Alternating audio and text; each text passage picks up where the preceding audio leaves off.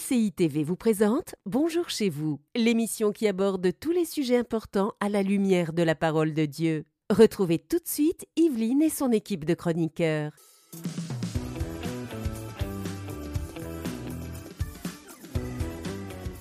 Bonjour à tous, bienvenue dans Bonjour chez vous. Salut Evelyne. Salut Frank. Aujourd'hui, on va parler du blasphème contre le Saint-Esprit. Qu'est-ce que ce fameux blasphème contre le Saint-Esprit entre les idées reçues, les croyances, le mélange? On va mettre de l'ordre dans tout ça et on va parler de la miséricorde de Dieu. Et aujourd'hui, vous l'avez compris, je ne suis pas seule. Non seulement il y a mon cher ami Frank Poulain, mais nous sommes toujours avec notre invité de la semaine, le pasteur Sosten Makita. Comment ça va? Ça va bien, Evelyne. Hello Sosten. Salut, Franck. Ça va? Ça va très bien. Et toi? Une bonne semaine jusqu'à présent Bonne semaine, très bien. C'est la meilleure émission Bonjour chez vous Ça, c'est clair. hein. Bah oui. De toute façon, t'es obligé de le dire quand t'es sur Bonjour chez vous. Ouais, il, il me paye après. après. Oui, c'est ça. Moi, c'est ma préférée, en tout cas, de la chaîne entière. hein. Ah Bon, je dis ça ouais, comme ouais, ça, hein. ouais, ouais. T'es d'accord Mais ce- Elle est cela, forte. cela dit, je l'aime beaucoup parce qu'on échange. Oui. J'aime bien l'échange. Ouais. Oui, c'est vrai, c'est vrai. Eh bien, on va échanger aujourd'hui. On va échanger sur plusieurs sujets. Comme je l'ai dit, on va parler de la miséricorde de Dieu, qui est un super thème. Et on va surtout voir avec toi, dans la rubrique Réponse d'experts, qu'est-ce que le blasphème contre le Saint-Esprit? Ouais, c'est un thème en tout cas mystérieux. Et on va voir que dans ce thème-là, ça ne change rien à la grâce de Dieu. Dieu reste toujours le Dieu de la miséricorde. Mais on a bien besoin de comprendre alors qu'est-ce que ça veut dire, ce mot? Et c'est le contexte qui va nous permettre de comprendre ce que Dieu veut nous dire. Exactement. Je pense que beaucoup de gens ont hâte Ouais. de t'entendre. Ouais. Donc, euh, patientez un peu. C'est en deuxième partie d'émission. Restez avec nous quand même. Il faut. euh, Il faut bâtir, il faut mettre les fondations. On met les fondations avant de mettre la maison par-dessus. C'est Yes. comme ça. On construit aujourd'hui, on construit. Et Frank, on commence cette construction avec toi dans la pensée du jour.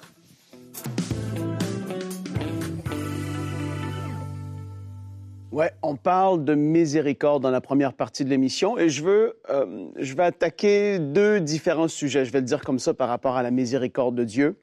Euh, et puis pour le premier, on va aller ensemble dans Romains chapitre 5 et les versets 6 à 8. Un passage qui, est super.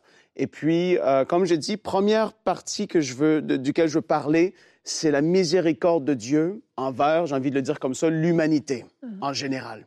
Et ça, si vous avez déjà reçu ben, la grâce de Dieu, vous pouvez dire de vous que vous êtes un enfant de Dieu, de se le rappeler, c'est tellement important et de tout, dans tous les cas, c'est tellement bon ce que dit la parole. Et peut-être que vous suivez l'émission sinon, et que, ben voilà, vous, vous, croyez en Dieu, mais, mais vous n'avez pas forcément vécu quelque chose encore dans votre vie avec lui. Je veux vous encourager à bien écouter ce passage. La Bible dit au verset 6 de Romains chapitre 5, et je vais lire de la version, euh, la Bible du Sommeur. En effet, au moment fixé par Dieu, alors que nous étions encore sans force, le Christ, en parlant de Jésus, est mort pour des pécheurs. Jésus est mort pour des pécheurs. Au verset 7, à peine acce- accepterait-on de mourir pour un juste? Là, vous comprenez la pensée qui est là. À peine est-ce qu'on accepterait de mourir pour quelqu'un qu'on pourrait dire de cette personne qui est juste? Peut-être quelqu'un aurait-il le courage de mourir pour le bien. Mais voici comment Dieu nous montre l'amour qu'il a pour nous. Alors que nous étions encore des pécheurs, le Christ est mort pour nous. Alors qu'on était, on n'était pas aimable, je vais le dire comme ça. C'est-à-dire qu'on était dans toutes sortes de péchés. Il y en a même, peut-être que vous suivez cette émission, vous avez blasphémé contre Dieu, vous avez dit des choses qui étaient dures à l'égard même de Dieu. Mais malgré ça, Dieu est mort pour vous. Il est mort pour moi sur ce plateau, Sosten et Evelyne. Peu importe ce qu'on a pu faire. Dieu, dans sa miséricorde, il a tant aimé le monde qu'il a envoyé son Fils unique, afin que quiconque croit en lui ne périsse point, mais qu'il ait la vie éternelle. Ça, c'est la première, et j'ai envie de dire, la plus grande des miséricordes de Dieu, que, ben, la- la manifestation de la miséricorde de Dieu qui a été démontrée envers l'humanité. C'est alors qu'on était pécheurs, Jésus est mort pour nous. Il nous a aimés le premier, c'est ce que nous dit la parole. Et la deuxième chose duquel je veux parler se trouve dans 1 Jean chapitre 1 et le verset 9. C'est un passage qui concerne les enfants de Dieu qui ont déjà fait la paix avec Dieu, mais qui, sur leur parcours, alors qu'ils marchent avec lui, ben, ils, ont chuté. On a péché, on a fait quelque chose qu'on regrette amèrement parfois. Et ça, c'est l'apôtre Jean qui l'écrit, il dit au verset 9, Si nous reconnaissons nos péchés, il est fidèle et juste, et par conséquent, il nous pardonnera nos péchés et nous purifiera de tout le mal que nous avons commis. C'est-à-dire qu'à un moment donné, on a commencé une vie nouvelle avec Jésus. On a demandé pardon pour nos péchés, etc. On s'est fait baptiser d'eau. Et là, on marche dans notre vie avec Dieu et on chute à nouveau, on pêche. Notre conscience nous reprend. On sait qu'on a fait quelque chose qu'on n'aurait pas dit. On a dit quelque chose, quoi que ce soit. Et là, il dit ici qu'alors qu'on est enfant de Dieu, alors qu'on sait qu'on a fait quelque chose qu'on n'aurait pas dû, on peut demander pardon encore. Et Dieu, dans sa miséricorde, et je vais dire comme ça, même dans sa grâce, il nous pardonne. Et waouh, c'est comme on, fait le poids est enlevé de nos épaules. Et là, ben ça, c'est deux manifestations de la miséricorde de Dieu. On pourrait parler de plein de choses qu'on peut voir dans la parole de Dieu, mais aujourd'hui, je mets de l'avant Evelyne dans cette émission. Merci beaucoup, Frank. Et c'est vrai, quand on parle de miséricorde, on parle d'un pardon immérité.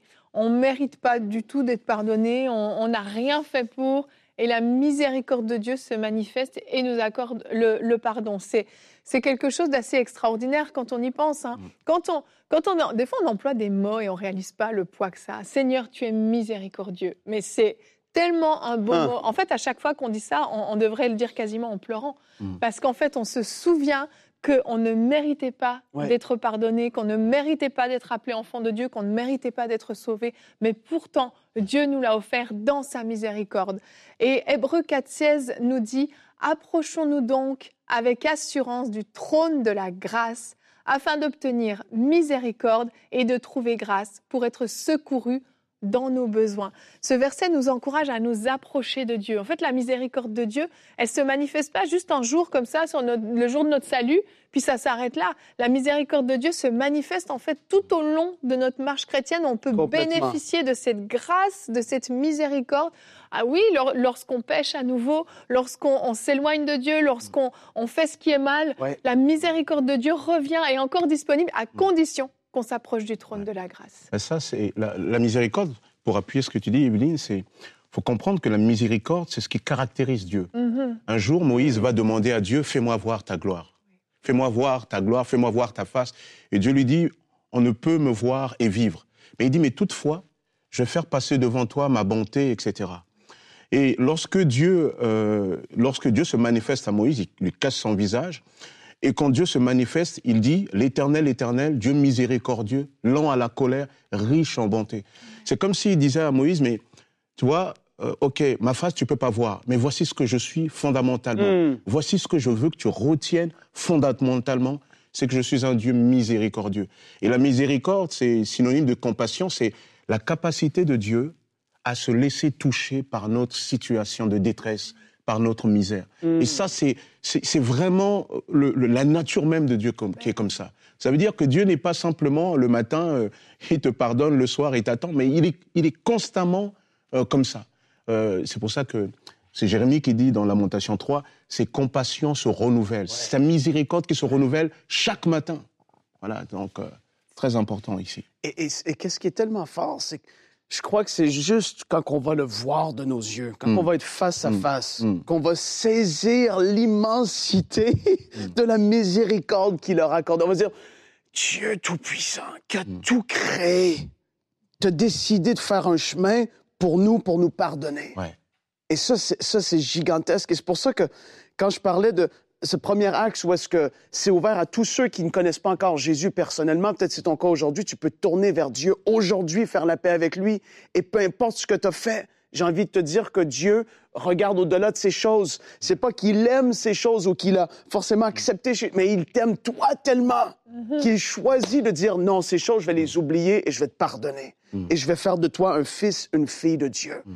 Et sur l'autre axe, c'est souvent on devient dans la chrétienté ou est-ce que c'est, ben voilà, on, on s'habitue à Dieu, on se familiarise avec. Je, je, vis un peu n'importe comment, mm. puis ben, je demande pas pardon parce que bon, euh, euh j'ai un courant de pensée. Dieu m'a déjà pardonné, passé, présent, futur. C'est la grâce. Mm. C'est la grâce extrême. C'est, mm-hmm. j'ai pas forcément. Non, non, non, non. Si l'apôtre Jean lui-même dit que si on a péché, waouh, on a à confesser, à demander pardon à nouveau. Je vais t'encourager à vraiment faire la paix avec Dieu si tu es enfant de Dieu aujourd'hui mm. et à ne pas prendre à la légère ce que tu as dans la relation que tu as avec Dieu. Mm. C'est énorme. C'est ça, en fait, c'est que la miséricorde de Dieu, faut pas, faut pas se méprendre. Elle est là. L'attribut de Dieu qui est miséricordieux ne change pas. Dieu ne change pas, il est là.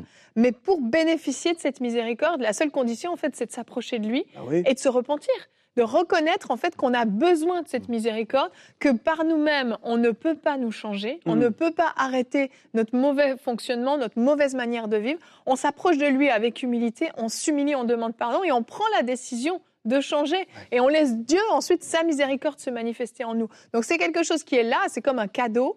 Mais si tu vas pas et tu ne déballes pas le cadeau, tu l'ouvres pas, bah, tu n'auras jamais son contenu en fait. La Bible dit que c'est la bonté de Dieu qui nous pousse à la repentance. Quand quelqu'un, quand on a compris à quel point Dieu nous a aimés, comment il a été miséricordieux, comment il a été bon, le texte biblique nous dit, ben, c'est ça qui nous pousse à nous repentir. Donc, euh, c'est très important de comprendre cette dimension, euh, parce qu'elle est en train de montrer que combien nous avons besoin, véritablement pour nous tourner vers Dieu, de comprendre comment il a été miséricordieux, et celui qui nous permet de le voir, c'est la croix, quoi. C'est la croix de Jésus. Mm. C'est la croix de Jésus. Vous imaginez, le texte biblique nous dit, en parlant de Jésus, le, le ciel s'ouvre au moment de son baptême. hein, Quand il sort de l'eau, il est dit, il y a une parole qui sort du ciel qui lui dit, celui-ci est mon fils bien-aimé, bien-aimé, objet de toute mon affection.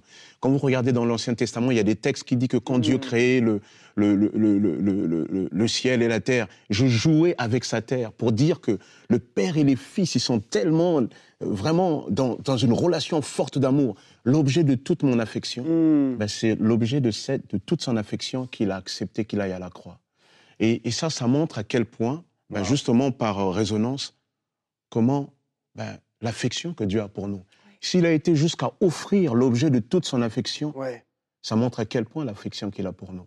Et je, je prie vraiment que euh, ceux qui nous écoutent réalisent combien Dieu est bon, quoi. Ouais. Dieu est bon, Dieu est bon. On peut prier pour les gens, Evelyne? Mais oui. Peut-être, Parce que je sens dans cette Mhm. émission par rapport à ça. Amen.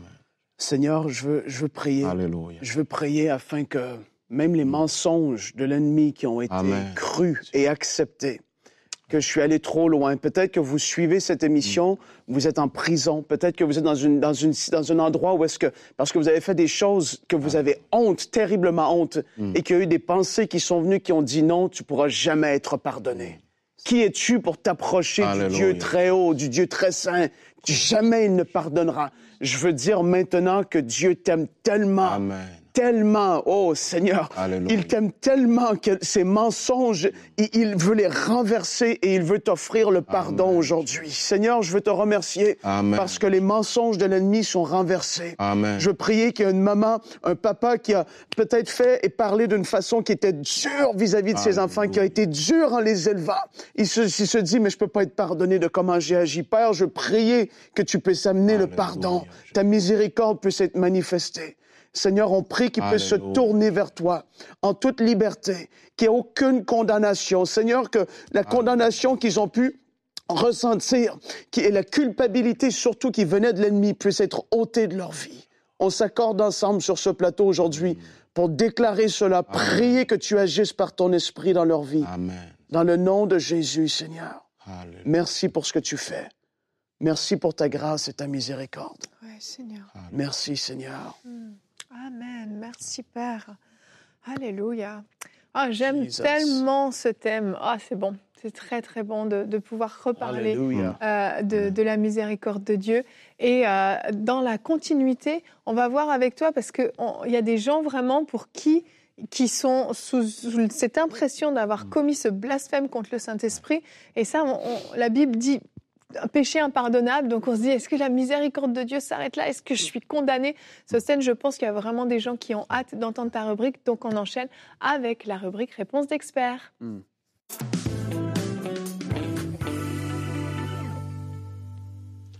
Alors, euh, lorsqu'on parle du blasphème contre le Saint-Esprit, on parle là d'un thème quand même qui est assez euh, déstabilisant, parce que c'est au, au centre là de notre Bible, dans le Nouveau Testament, où euh, euh, nous voyons plutôt le contraire de, d'un non-pardon. Nous voyons Jésus euh, nous présenter un évangile d'amour, un évangile de grâce. Et là, tout d'un coup, au milieu du discours de Jésus, notamment en Matthieu chapitre 12, il nous parle du blasphème contre le Saint-Esprit. Il nous parle de quelque chose que Dieu ne peut pas pardonner alors qu'on nous a toujours parlé de Dieu qui pardonne. Lisons le texte de Matthieu 12, 31 qui dit, C'est pourquoi je vous dis, tout péché, tout blasphème sera pardonné aux hommes, mais le blasphème contre l'Esprit ne leur sera pas pardonné. Hmm. Donc c'est une parole terrible au milieu euh, de tout un enseignement de la grâce. Et, et, si on veut parler de la grâce de Dieu, on voit Jésus vraiment faire grâce autour de lui, la femme atteinte de perte de sang, la femme qui a péché et qui pardonne, etc. Donc on voit vraiment Jésus faire grâce. Et là, entendre un tel discours dans la bouche de Jésus, ça déstabilise. Et d'où à se poser la question, mais qu'est-ce que c'est que le blasphème? Contre le Saint-Esprit mm. Alors il faut tout d'abord rappeler que Dieu est le Dieu du pardon. Dieu est le Dieu du pardon. Dans le psaume 130, verset 3, euh, il est dit, Si tu tenais compte de nos fautes éternelles, Seigneur, qui pourrait subsister? Hmm. Mais le pardon se trouve auprès de toi afin qu'on te craigne. Le pardon se trouve auprès de Dieu. Donc notre Dieu est bien le Dieu du pardon, le Dieu de la miséricorde, le Dieu de la grâce, le Dieu d'amour, le Dieu qui veut véritablement te, conduire dans une autre dimension de ce que tu as pu comprendre de la foi, une dimension d'amour, une dimension relation, une dimension de partage. Et donc ça, c'est une chose qu'il faut absolument poser, que notre Dieu est un Dieu de pardon, et ce pardon, il a manifesté euh, en la personne de Jésus, puisque le texte biblique nous dit que Dieu a tant aimé le monde qu'il a donné son Fils unique, afin que quiconque croit en lui ne périsse pas, mais qu'il ait la vie éternelle. Amen. Donc, euh, une fois qu'on a dit cela, alors regardons un peu ce verset. Pour comprendre ce que c'est que le blasphème contre le Saint-Esprit, il faut d'abord essayer de définir un peu le mot blasphème.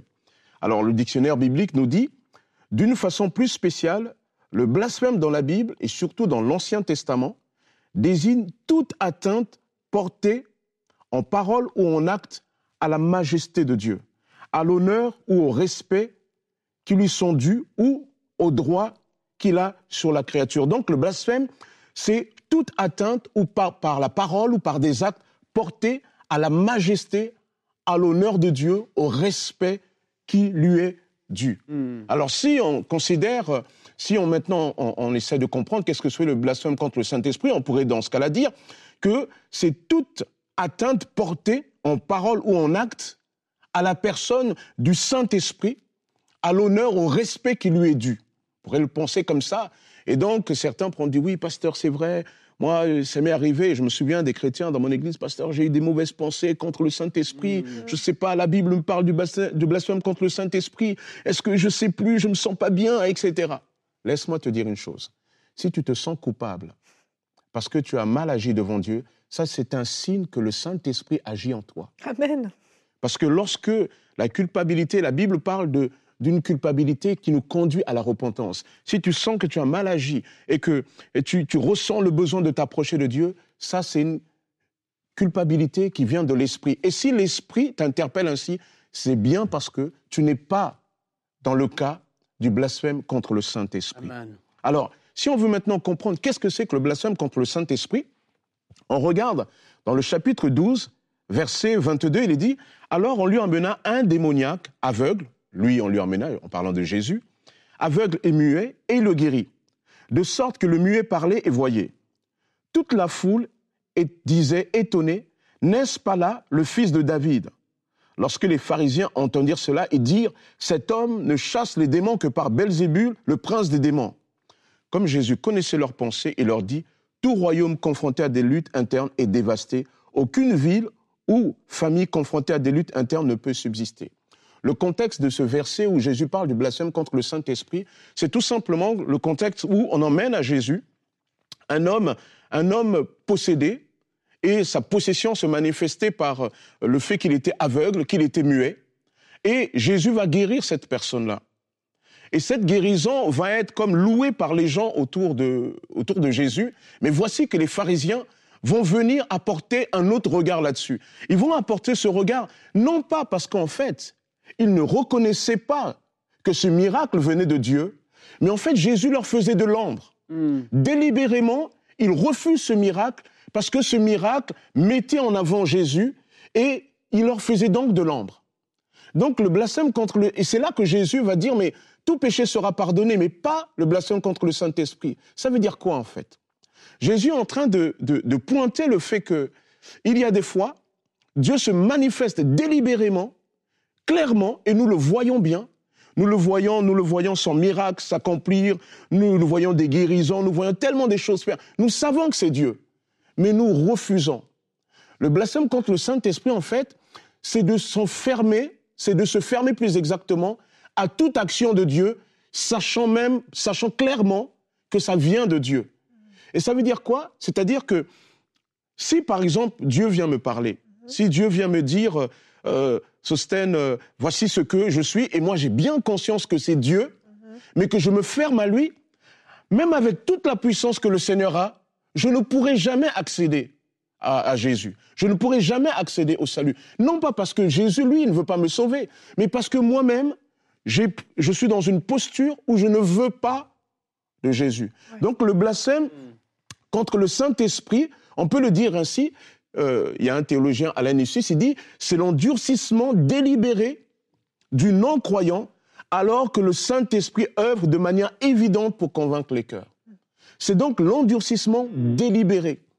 Voyez, c'est pas juste de penser quelque chose de mal contre le Saint-Esprit. Non, Dieu sait que nous sommes faibles. Dieu sait qu'il y a des fois nous sommes fragiles, certains même psychologiquement.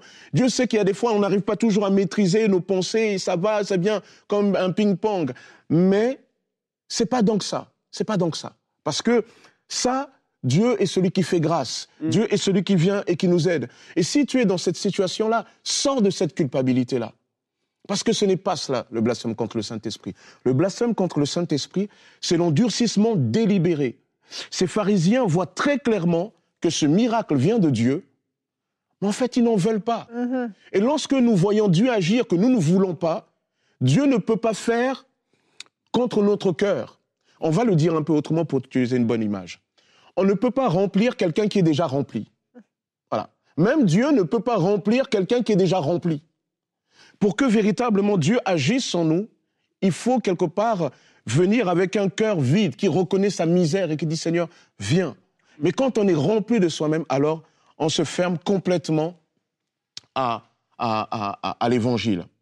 Un autre théologien dit ce péché consiste à rejeter et à calomnier, écoute bien, de manière consciente, de manière consciente, malveillante et délibérée le témoignage du Saint-Esprit concernant la grâce de Dieu en, en Jésus-Christ et, et à l'attribuer en raison de sa haine et de son, et de son hostilité envers lui au prince des ténèbres. C'est ce que vont faire les pharisiens. Jésus opère un miracle, il dit non, non, non, non, Dieu n'est pas dedans. Ils savent que Dieu est dedans, mais ils disent Dieu n'est pas dedans. Donc quand Dieu vous parle, vous savez que c'est lui et que vous finissez par dire non, alors il n'y a plus de, il y a plus de moyens, il n'y a plus de pardon. Parce que le pardon, en fait, vous-même, vous vous enfermez, ça. vous vous endurcissez. Et là où vous vous endurcissez, ben, Dieu peut plus rien faire. Et ça, c'est très important pour toi qui me suis, qui parfois a entendu les prédications, parce qu'il y a fois, il y a aussi un déséquilibre chez certains prédicateurs à ce propos. Il y a même d'autres passages dans Hébreu qui utilisent des termes, il n'y a plus de sacrifice pour le péché. Et on a l'impression que ça y est, ma vie est perdue, Dieu ne peut plus rien pour moi. Laisse-moi te dire, tout à l'heure, Franck a parlé de, de a rappelé ce texte de, de Romains, lorsque nous étions pécheurs, lorsque tu n'avais rien à offrir à Dieu, Dieu, il est venu te chercher. Dieu n'est pas venu te chercher parce que tu avais quelque chose à lui donner. Dieu est venu te chercher parce qu'au plus profond de lui-même, il t'aime et, et, et ne voulait pas que tu, et il ne veut pas que tu restes dans ta misère. Donc, lorsque tu agis mal à nouveau après avoir donné ton cœur au Seigneur dans ta vie plus tard avec le Seigneur ou dans ta vie quotidienne, ça peut arriver que le chrétien glisse. Lorsque tu agis comme ça, que tu, tu le regrettes vraiment parce que tu ne le voulais pas, que tu demandes pardon à Dieu, la Bible dit il est fidèle et juste pour nous pardonner et nous purifier de toute iniquité. Yes. Amen. Toute iniquité. Donc, en conclusion, je pourrais dire ceci. Si, après avoir eu de mauvaises pensées contre Dieu, tu ressens de la tristesse et le désir de restaurer la relation avec lui, alors tu n'es pas dans les blasphèmes contre le Saint-Esprit. Mm. Tu n'es pas dans cet endurcissement conscient. Tu n'es pas dans cet endurcissement délibéré. Tu n'es pas dans ce rejet conscient. Tu n'es pas dans ce rejet délibéré. Parce que si tu ressens ce désir de, de, de tourner vers Dieu, ce regret, alors certainement, tu n'es pas dans le cas de figure du blasphème contre le Saint-Esprit. Mais en fait, il y a plutôt le Saint-Esprit qui est en train de te dire, mais regarde ce que Jésus a accompli à la croix pour toi. regarde ce qu'il a fait. Mon ami, sache que tu es aimé de Dieu. Mm. Tu es aimé de Dieu. Yes. Et j'aimerais terminer en disant que c'est Dieu qui garantit ton salut. C'est Dieu qui garantit ton salut. Il t'a aimé quand tu étais pécheur, il est venu te chercher, mais c'est lui aussi au quotidien qui vient. Lorsque on regarde dans l'Ancien Testament qu'on parlait des péchés que, que, que, que Dieu pardonnait, des péchés qui demandaient des sacrifices, il est parlé aussi de péchés dont nous ne sommes pas conscients, Mm. dans des péchés involontaires. Donc il y a, il y a des fois, tu, tu peux avoir peut-être l'impression que tu n'as pas fait du mal, mais Dieu sait que ça, c'est pas bien. Mais même là, même là aussi, le pardon de Dieu est pour toi. Le pardon de Dieu est pour toi. Parce que Dieu t'a tellement aimé, mais tellement de chez tellement, qu'il a, qu'il a offert pour toi Mm. son Fils bien-aimé, objet de toute son affection, Jésus-Christ, pour que tu viennes à lui. Dieu t'a tellement, tellement aimé. Et moi, j'aime la parabole de la brebis perdue. Elle montre que si sur cette terre, il n'y avait que toi qui avais besoin d'être sauvé, alors le Christ serait quand même venu. Yes. Rien que pour toi. Rien que pour toi. Alors franchement, lorsqu'il t'arrive des mauvaises pensées ou tu ou as l'impression que tu penses mal de Dieu, ne crois-tu pas qu'un Dieu qui accomplit cela, il est capable de venir te chercher, capable de te pardonner, alors que Dieu te bénisse? Merci beaucoup, Yes. Justin. C'était juste euh, excellent. Moi, j'ai été tellement bénie. Et là, je crois qu'il n'y a plus une once de questionnement, de doute, parce que tu es venu fermer porte après porte. C'était super clair, hyper intéressant. Mm. Merci beaucoup. Et euh, vraiment, je, je ressens que certains d'entre vous, il y a un poids qui Ouais. vous a quitté et on rend grâce à Dieu pour ça. Dieu est tellement bon et il faut toujours que ce qu'on croit soit en accord avec ce qui est Dieu, sa personne. Et on comprend que Dieu est bon, Dieu est miséricordieux, Dieu est amour. Et quand on comprend ça, on, on- on ne peut pas mal interpréter les Écritures. Vraiment, le filtre de l'amour de Dieu est le meilleur filtre qu'on puisse utiliser quand on médite sur la parole de Dieu. Merci beaucoup, Sosten. Merci. Merci à toi, Frank. On sera avec euh, toi encore demain. On Oui, aura oui. le plaisir de parler de la générosité, Yes. une loi spirituelle à ton avantage, parce Mm. qu'en fait, on va voir que la générosité est une vraie bénédiction pour nous également. Et euh, tu seras encore notre expert demain. C'est- C'est une semaine où tu es un expert. C'est vraiment un expert, ça. Mais- Ouais, je viens à siéger EMC. Ah, excellent. je dors ici. hein. Tu dors ici, Ah ouais, mais oui, dors dans le studio. Ouais, dans le studio, tout ça. J'ai- J'ai planté ma tente. Dehors, c'est un peu froid. Dehors, c'est trop froid. Donc demain, tu répondras à la question comment comprendre le principe de la dîme, un sujet, ça aussi, Oh. qui a souvent été mal compris. Tu t'attaques à des gros dossiers cette semaine Ah, et bon, j'aime ça. ça. vraiment. Donc on vous donne rendez-vous demain. Soyez des nôtres. Allez passer une très belle journée. Que le Seigneur vous bénisse et bonjour chez vous. Cette émission a pu être réalisée grâce au précieux soutien des nombreux auditeurs de MCI TV. Retrouvez toutes les émissions de Bonjour chez vous sur emcitv.com.